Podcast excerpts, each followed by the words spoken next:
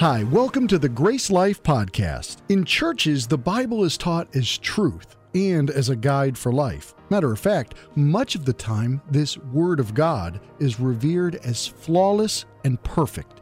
But we may ask ourselves, how can that be true, given what we've learned and discovered about this world? Questions come to mind like Hasn't the Bible been refuted by science? Is the Bible supported by anything in history? And how can it be God's Word if sinful men wrote it? As believers, we must be able to trust God's Word, if that's what it is. This series is about answering the tough questions so that we can find out is it possible to have faith in God without checking our brains at the door?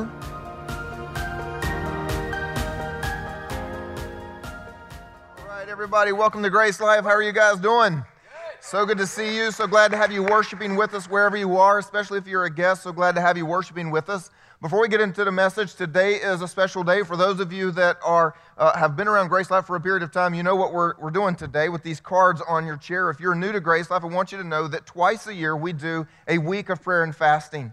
And uh, first of all, if this is a new concept to you and you, are just wanting, you have some questions, either practical questions or spiritual questions, why do we do it? How do we do it? I want to point you to our website or our app. We've got a whole page uh, there with resources, with some Q&A that we've done, uh, as well as some messages that I've done preaching about this that'll help you understand that. So I'm going to go ahead and point you there if you want to have some of those questions. But right now, I just want to take a quick moment and once again give you a little bit of vision for why we do this. Uh, there's a story in the Bible where someone came to Jesus for healing that actually asked his disciples to do it. The disciples prayed that they couldn't cast the demon out and heal the boy. And so the, the father brings the boy to Jesus. And, and his response was, O faithless and perverse generation, how long am I going to have to be with you? And, and then he said, Look, this kind only comes out with prayer and fasting. Now let's back up to what he said faithless and perverse generation. You know what that means? Faithless, far from God, perverse, close to the world.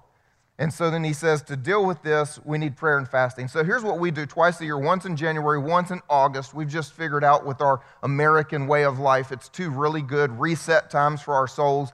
And so what we want to do with prayer and fasting is get closer to God and further from the world. And so that's uh, whatever that means, if that's food or Facebook or TV, however, you need to kind of set some things aside. But then also, we're going to take this week and we're going to get closer to God. We're going to have a prayer time here every morning, Monday through Saturday. You can check our app for those times. We've adjusted them a little later for uh, our COVID habits of sleeping in, staying at home, and not driving anywhere to work. So they're a little bit later this week than we normally do. Uh, and so you can check those out online. They will also be uh, streamed live online in case you can't get here to the building in the mornings. Uh, but before you leave today, I want you to know this card that's on your chair. I want you to take a moment do this anonymously, but uh, I want you to think if you could sit down with God and say, I, I need this one thing. I, I need it's maybe it's healing, maybe it's my marriage, maybe it's something in my soul, maybe it's just I just want to be closer to you. Whatever it is, if you could sit down with God and He'd say, Look, I'm going to do one thing for you. What is it? What is the number one thing on your heart and your life? Write this on this card because we're going to be praying with you every single morning uh, as we come together, as well as if you're watching online, we've got an online version of this. You can fill it out. So, all right, with that being said, we are going to wrap up our Bible series today. Uh, we have a special guest with us. Uh, his name is Michael Fletcher. He's the senior pastor of Manna Church in Fayetteville, North Carolina.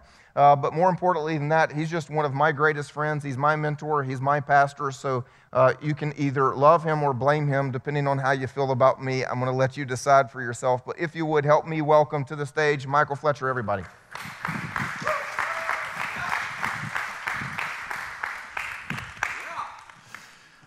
Thank you very much. Um, I take it by that clap. It was kind of mediocre. They don't think you're done yet. So, just playing. I first met Jimmy back in 1912.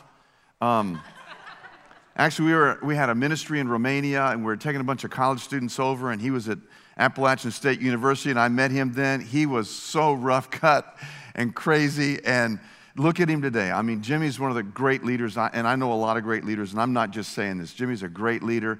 Look what Ramona and you and the Holy Spirit have done. God's given you a great pastor. Let's give it up for Pastor Jimmy, if you will.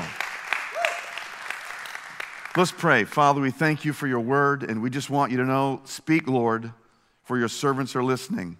In Jesus' name, amen. The people of God had drifted from God.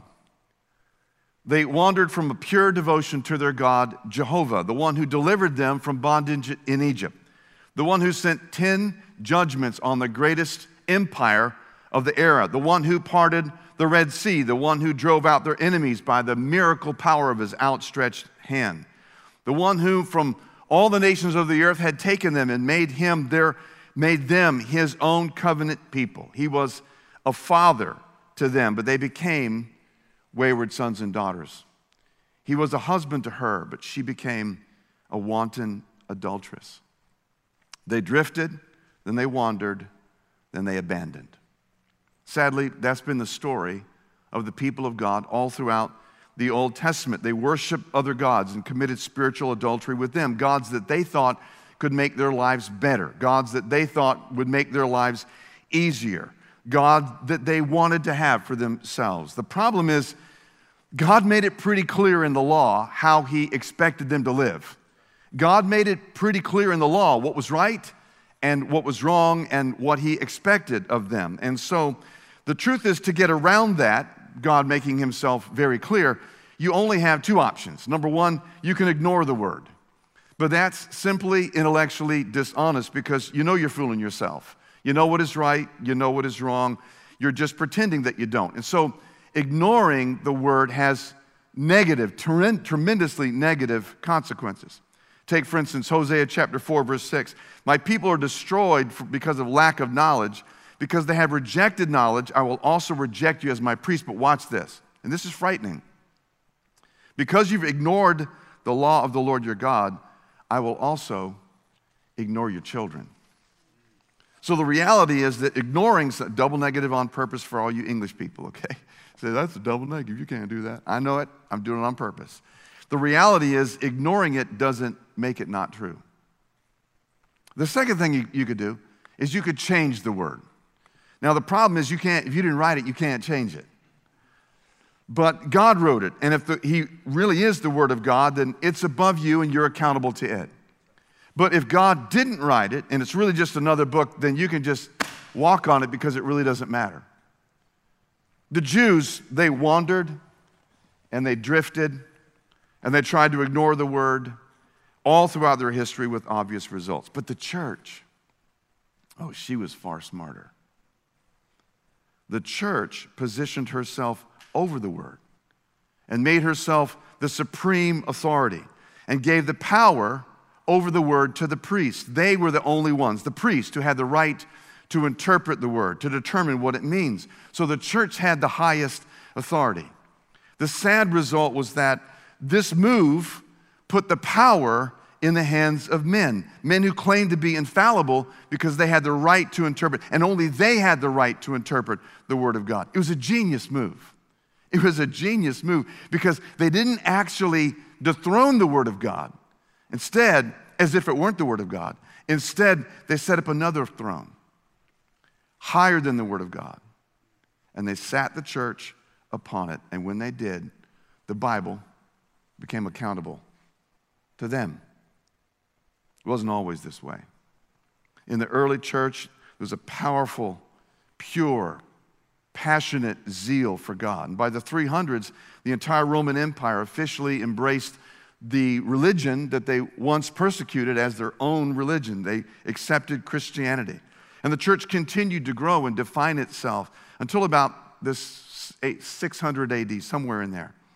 And then, as the Dark Ages set in almost prophetically, darkness became to, began to creep into the church. That's when the leaders of the church lost, they traded in actually their the passion for the word for power. And when they did this, the leaders began to see themselves as much as the church, as much as a, as a political entity as it was a spiritual one. The clarity of the pure and simple gospel had been lost. They traded salvation by grace through faith for salvation by faith through works. And the church, not the Bible, became the supreme authority and the voice of God on the earth. But some leaders began to object and call the church back to a theological and practical purity that they'd once seen in the younger days. And they paid dearly, often with their lives. Peter Waldo, Jan Hus, and John Wycliffe, to name a few. But a Reformation began, actually called the Protestant Reformation, and it began on October 31st, 1517, when a priest and professor of moral theology at the University of Wittenberg, named, you probably heard of him, Martin Luther, nailed 95 theses, 95 theological propositions to the chapel at, at, at uh, Wittenberg, the chapel door at Wittenberg, and thus began the Protestant Reformation. Grace Life Church, Manna Church, and every Baptist church, every Presbyterian church, every Pentecostal church, every Methodist church, and millions and millions of churches all around the globe owe their existence to the Protestant Reformation. That we had eight kids, and we have 24 and a half grandkids. You think that's a joke? That's for real. It's for real. I say 24 and a half because one's still in the oven. Um, and she, Naomi, will be born, um, I forget when, but soon. You have 25, dude. You're good enough just remember their names. Okay, so. But we homeschooled all these kids, not the grandkids, just our kids. And so Laura taught some, some church history and all that to them. And we had a, a, our third son was just he just loved to be around. So he was really too young to be in school, but he was around coloring, and you never really know is he paying attention? Is he here? Is he there? He's just a little guy, you know, and his two brothers are being schooled. So Laura gave him a quick review and said, What happened on October 31st, 1517? And all of a sudden, little Jovis is, we call him Jovis, um, little Joseph, his hand shot up. And intrigued by that, Laura looked at him and said, Okay, Joseph, what happened on October 31st, 1517? And he said Martin Luther nailed 95 feces to the Wittenberg door. So Laura, Laura called me on the phone. And she right away, she said, You won't believe what little Joe said. He said Martin Luther nailed 95 feces to the Wittenberg door. And I responded said, That for sure will get you in trouble. Mm, yeah, that's going to get you in trouble. So let me ask you a question. Do you own one or more of these? You can talk in church. Yes, you do. Do you know what you have there? years and years ago, both of these friends are now in heaven. They were married together and, and um, lived, and lived in Fayetteville and were in our local church. Chaz and Ann Holder went to a junk, to a junk store just kind of looking around and, you know, a thrift store is kind of a junk slash thrift store. And they saw these two pieces of art and the dealer made a deal with them and they bought both for a little bit less than $30. And they left, they left that junk thrift store really, really excited because they went straight to an appraiser, had both pieces of art appraised, and they both appraised individually for just under $12,000 a piece. The dealer didn't know what he had. See, millions of people have been changed by this book. Untold millions of people have been healed by this book body, soul, and spirit. Countless others have died for this book. And while we sit here today with this book in our lap or this book by way of our smartphone in our hand, countless people, actually millions of people in small groups, enclosed and limited access countries all around the globe, are huddled around one page because that's all they have. See, they know the value of this book. So far in this series, We've looked at the scripture through the lens of science and archaeology, and you've learned that with intellectual honesty, you can believe the Bible is true. But today I want you to see it as the highest authority. Sadly, studies, especially in the West, where we have tons of these, studies show that most believers do not really read the scripture. We're, we're actually in a famine, much like, much like the famine we find in Amos chapter 8, verse 11. The days are coming, declares the sovereign Lord, when I will send a famine throughout the land. Not a famine of food or thirst for water, but a famine of hearing the words of the Lord. See, everything you need, believe it or not, everything you need for life is, is in this book. How to find a husband or a wife is in this book. How to have a happy family. How to train your children. How to honor and revere and give honor to your parents. How to find forgiveness. How to get rid of guilt how to know the Lord, how to start a business, how to run a business, how to run a city, how to run a nation, how to get out of debt, how to get a raise, how to become a good boss, how to become a great employee, how to be healed from damaged emotions and a broken past, and it goes on and on and on. All of that and more is found inside this book. In fact, in 2 Peter chapter 1 verse 3, it says his divine power has given us everything we need for life and godliness. Where do we find it? Through our knowledge of Him who called us by His own glory and goodness. Could you take me a little bit deeper, Peter? Yes, I'd be glad to. Through these, He has given us very great and precious promises found right here. So that through them, watch this, you may participate in the divine nature. Does that mean you become God? No, but it means you can live life like God would if He were in your situation. And not only that, not only that, we can escape the corruption that's in the world caused by evil desires. How? Because it's in this book. The pathway is in this book. The key is when you believe, then you receive. So, you all ready to do a little bit of Bible study? Y'all might as well say yes because you're there and I'm here and I'm going to do it anyway. And so, unless you get up and walk out, and then I'll call you by name and ask you to sit. I'm, I'm kidding. The Word of God is powerful. Let's take a look at that. John chapter 1, verse 1. In the beginning was the Word, and the Word was with God, and the Word was God. Jesus was actually called the Word of God. If that doesn't elevate its importance, I don't know what else. But verse after verse in the scripture underscores how powerful the Word of God is. Take Hebrews chapter 4, verse 12. For the Word of God is living and active. Could you just pause a moment and let that sink in? Living and active. It is living and active, sharper than any double edged sword. It penetrates even to the dividing of the soul and the spirit, the joints and marrow. It judges the thoughts and the intentions, the, the attitudes of the heart. See, it's living. It, this is impossible to really explain. This is not like Tolstoy. This is not like Mark Twain. This is not like John Grisham. This is not just another book with leather and print and paper and different color ink in the inside. This, this thing is living and it's active. And when it gets inside of you, it can transform you from the inside out. No other book can make that claim. It is actually a living thing. It's operating in your emotions, it's operating in your soul, it's operating in your family. Whatever you invite it into, it will change it from the inside out. Luke chapter 21, verse 33 Heaven and earth will pass away, but my words will never pass away. Y'all ever been to a museum? I tell you, I got my wife here, Laura, and, and, and she loves museums, and I do not. Anybody else here love museums? So I've been in some really cool museums in some really cool parts of the world, and I've seen some stuff. I've seen some old stuff. We saw some Egyptian stuff that is way over 3,000 years old in a museum in England. Unlike museums in America, if, it, if it's 100 years old in America, we put plastic around it and forbid flash photography. You know what I'm talking about? But there in England, you could walk up and touch it. Don't do it, but you could walk up and touch it. It's truly, really some amazing old stuff. But nothing is like the Bible.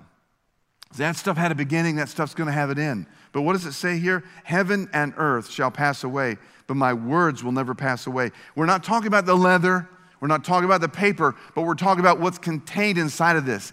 It is everlasting. You're actually holding eternity in your hands. You can go to any, any, any, any museum in the world and pull out your smartphone, open up to the, to the U YouVersion and say, I got something here older than all of that. It's eternal. You're literally holding eternity in your hands. Psalm 107, verse 20 He sent forth His word and healed them and rescued them from the grave. As I said a moment ago, the word of God heals body, soul, and spirit. Isaiah 55 11. So is my word that goes out of my mouth. It will not return to me empty, but will accomplish what I desire and achieve the purpose for which I sent it. What God's word is going to do, what God's word says it can do. And let me just tell you this if God gives you a promise from the word, hold on to it because God says here, I am, I'm going to bring it to pass because I'm capable, I'm sovereign, I'm God. Psalm 119, verse 9 through 11. How can a young man keep his way pure? And in every generation, that's the question, isn't it? How can I walk free, live free from sin in this fallen body that I have, this fallen life that I live? Well, he answers the question by keeping it according to your word. Excellent. Thank you, David. Could you dig a little deeper and give me some, some more handles on what that means? He says, I seek you with all my heart. Do not, do not let me stray from your commands. So you got prayer on the one hand, and watch this. I've hidden your word in my heart, so you have the Bible on the other, so I may not sin against thee.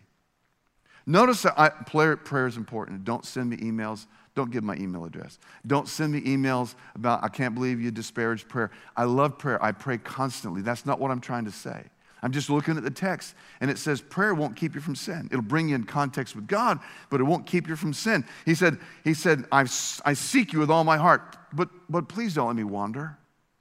On the other hand, it says, Thy word I've hidden in my heart that I might not sin against you. You build the word of God. I mean, I'll talk in a few minutes about how to do this, but you build the word of God into your heart. It's like brick walls, impenetrable walls in your defense against sin in your own life. Here's one in for 2 Timothy chapter 3 verse 16. All scripture is breathed out by God and it's profitable for reproof, for correction, for training in righteousness. The Greek word there is theopneustos, and it literally means, in some translations, they translate it inspired, but it literally means God breathed. In other words, the breath of God Himself. In fact, the name pneuma, which is the name for spirit, is right in that word, theopneustos. God's spirit is really what that means. God breathed His spirit to create the Word of God. Isn't that amazing? So it's living, it's living, it's active, it works inside of you once it gets in there, it's eternal, and it's breathed out by God. What else do you possess that can say that? Breathed out by God. So that means all of it, not just some of it, not just the parts we like, not just the parts that fit into our culture, not just the parts that our culture would approve of, but all of it is theopneustos, breathed by God. 1 Corinthians chapter 4, verse 6. Paul says, I have applied all these things to myself and Apollos for your benefit, brothers, so that you may learn not to go beyond what is written not to go beyond what is written, so that none of you may be puffed up in favor uh, one against another. Lots of people like to make the Word of God say what they want it to say instead of just saying what it says. Honestly, that's where we end up with some weird stuff. You know, there is some weird stuff out there that masquerades in the name of Christianity, right?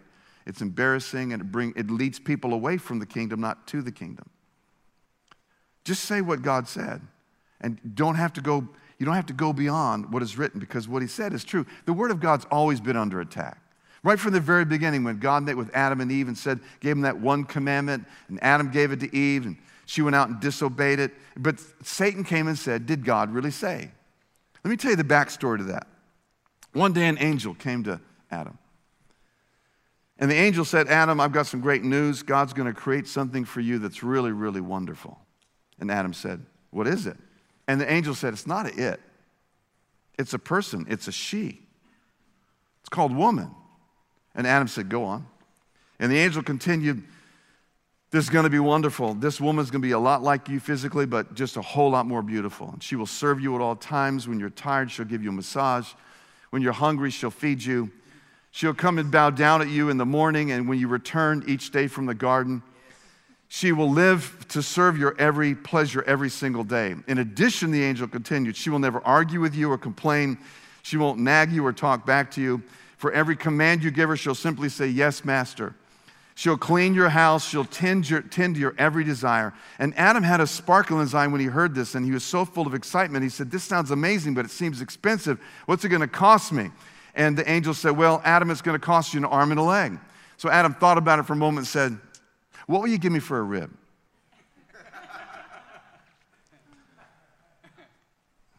Jimmy made me put that. He said, There's a joke I'm dying to tell, but if I do, I'm going to get in trouble with all the women. And I want to see how it lands, so I need you to give it. And I said, No, no, I, I can't. I, I would never say such a horrible, mean, misogynistic thing in church. And he said, Then you're just going to get in your car and drive home. So the only way he let me preach is if I. I'm so sorry. Romans chapter 15, verse 4. For whatever was written in former days was written for our instruction.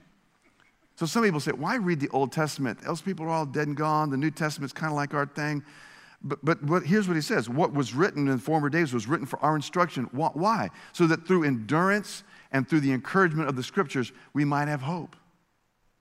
So not just the new, but also the old. In 2 Timothy chapter 2 verse 16, but avoid irreverent babble, for it will lead people into more and more ungodliness. Some people like to use the Bible as a weapon. Have you ever seen those people? Like a club. They figure the more they beat people with it, the closer they'll come to God. They're mean and they're self righteous about it. And basically, arguing does not bring people closer, arguing drives people farther away.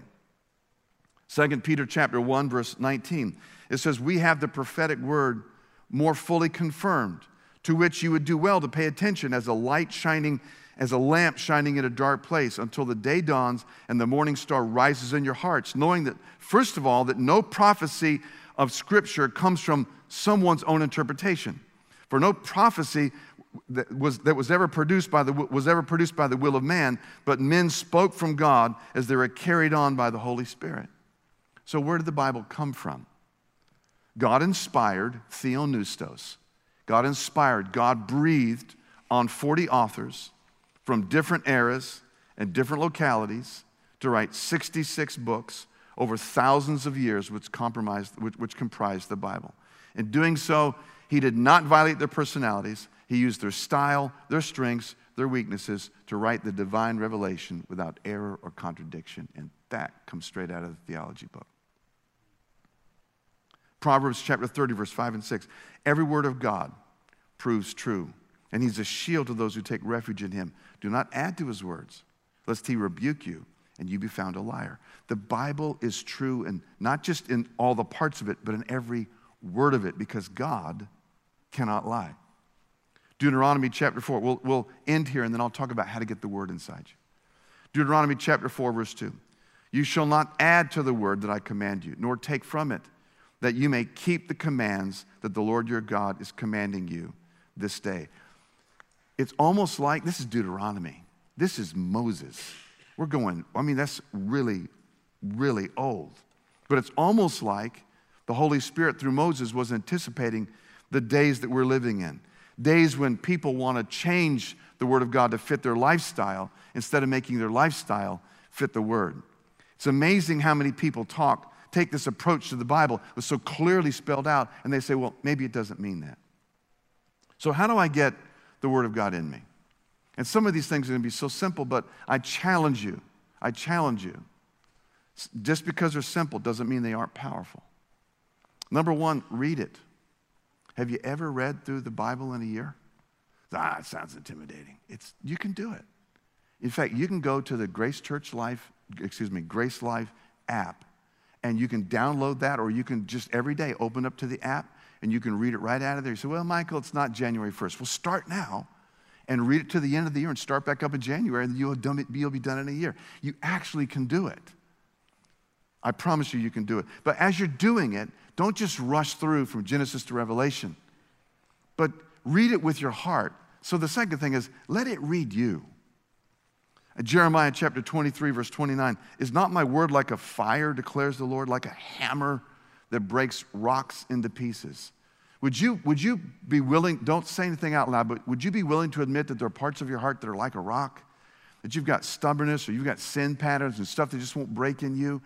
And people have talked to you about it, your spouse has talked to you about it, your parents have talked to you about it, maybe you get pushback at work, and there's just parts of you that need to change, but you're helpless to do it. Of course you are, because you're not the Word of God. You can't heal your mind, your spirit, and your soul. You can't do that, but it can.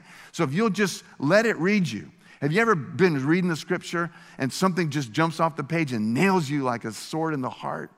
That's the time when you slow down and stop and go to prayer and say, Lord, what are you after? And confess in humility so you can humble yourself before God like you can't before anybody else. Especially when the word, it's almost like God is in the room and like he took the scripture off the page and he fashioned it into a sword and he poked you right in the heart and you went, ouch, that's me. Presence of God is there. It's a great time to say, Lord, help me, change me. What do I need to do with this? Maybe you should memorize it. Point number three. Yeah, I'm old school. I remember back in the day, you know, every shirt had a pocket. What did they do with my pocket? when every shirt had a pocket and you write on a three by five card and you, and you memorize it.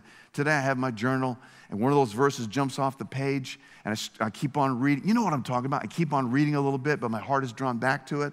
And nothing I read after it seems to be mat, seems to matter. It won't get inside my head, but yet I keep going back to that one verse. You know what I'm talking about? I habitually I write that verse down because I'm thinking, Lord, there's something in this you're trying to say to me that I can't hear here, that I could only hear here. And I need to kind of let that ruminate a little bit. I need to meditate on it, which is the next thing. Read it, let it read you, memorize it. Why? So you can meditate on it. Now, this is gross. And you know when a preacher starts off by saying it's gross, it's got to really be gross. The best, the best analogy I can think of for meditating on the scripture is to, uh, the good word is to ruminate over it. But a better word is, it's a phrase, to, ch- to chew the cud. You know, like a sheep or a cow, they eat the grass and they chew it, like sometimes your teenage son does. And then they swallow it and then they regurgitate it. Kind of gross. And they chew it again, they swallow it, and they regurgitate it. What's going on there? They're trying to get every bit of the, it's made by God to do that.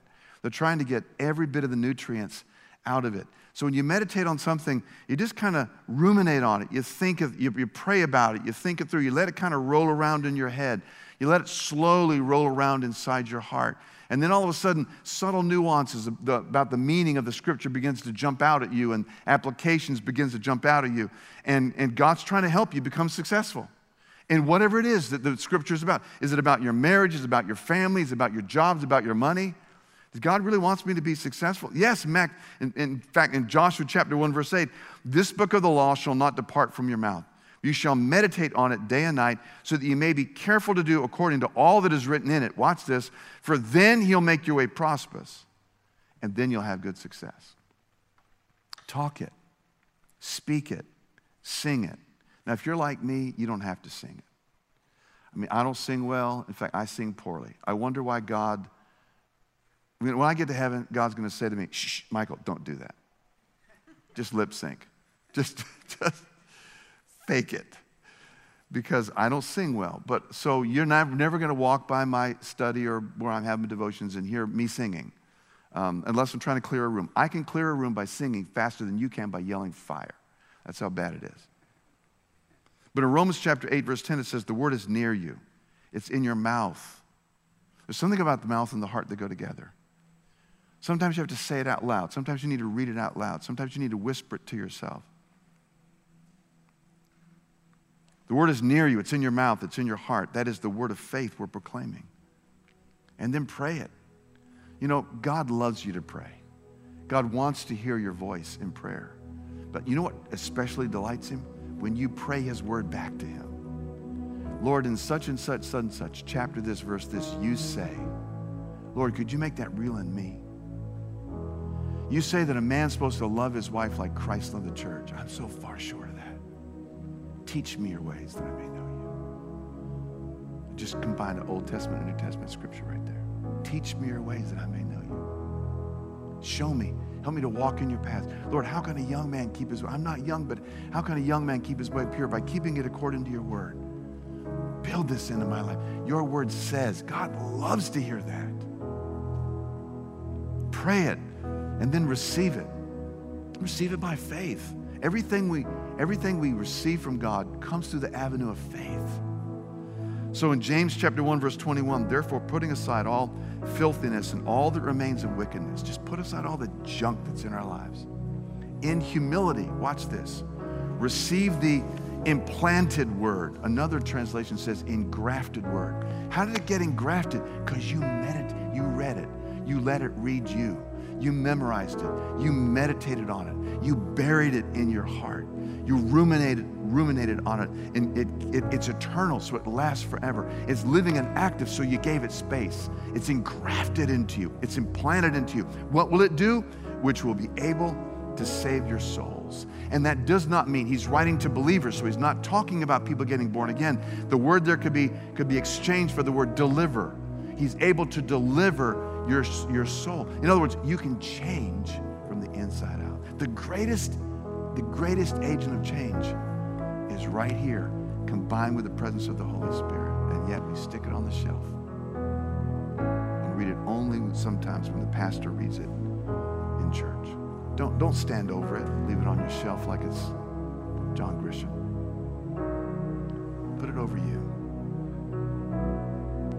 Let it be your highest authority.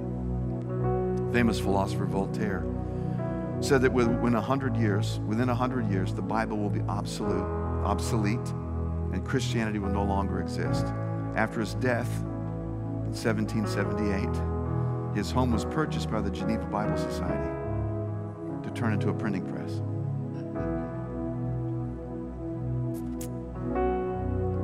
Second Chronicles, two verses, and I'm done. Second Chronicles 16, 9. I love this, and I love this for you.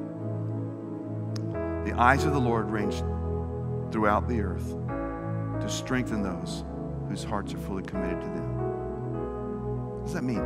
God's looking for people. This blows my mind, baffles me actually. God is looking for people to show himself strong to and through. And I'm saying, why you got to look for people? Show yourself strong in me and through me, in my life, my family, my marriage, my job. How does he do it though? How does he show himself strong? Jeremiah 1:12. I'm watching over my word. Listen now, last verse, we'll pray. I'm watching over my word to perform it, which means he wants to perform his word in you. Here's the question. How much of his word have you put inside yourself for him to perform? Maybe we might want to upgrade that. Let's bow our heads and pray. Father, we thank you that your word is powerful, that it's true.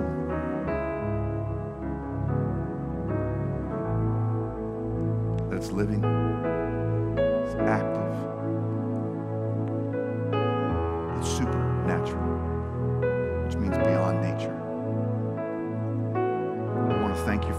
just leaving us here, but you left us with guidance, wisdom, instruction. You breathed it. Heaven and earth shall pass away, but your word will never pass away. So, Lord, we open our hearts to you. If we've neglected your word, we repent.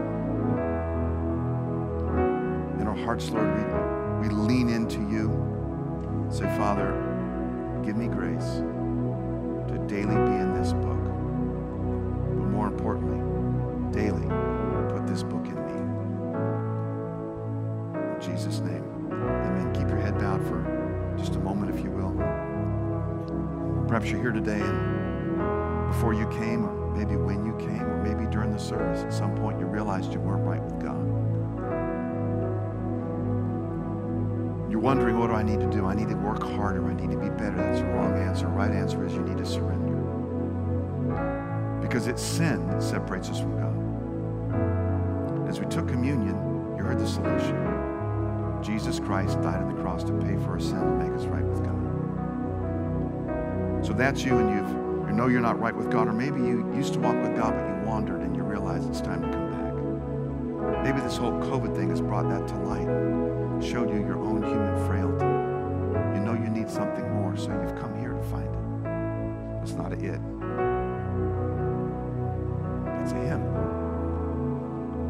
So, not out loud, but in your heart, would you, if you're coming back to God or you're coming to Him for the first time, just pray with me. Say, in your heart, not out loud, say, Jesus, I believe you died on that cross for me. I ask you to come into my life, forgive me, and cleanse me from all my sin, and make me right with God. This moment forward, I want to follow you forever. In Jesus' name.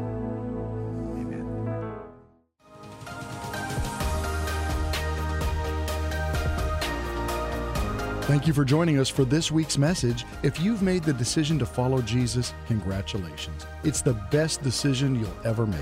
If you've been impacted in any way, we'd love to hear about it. head over to gracelife.church/resources where you can share your story and find other tools for following Jesus. We hope you go out and make Jesus famous in your world.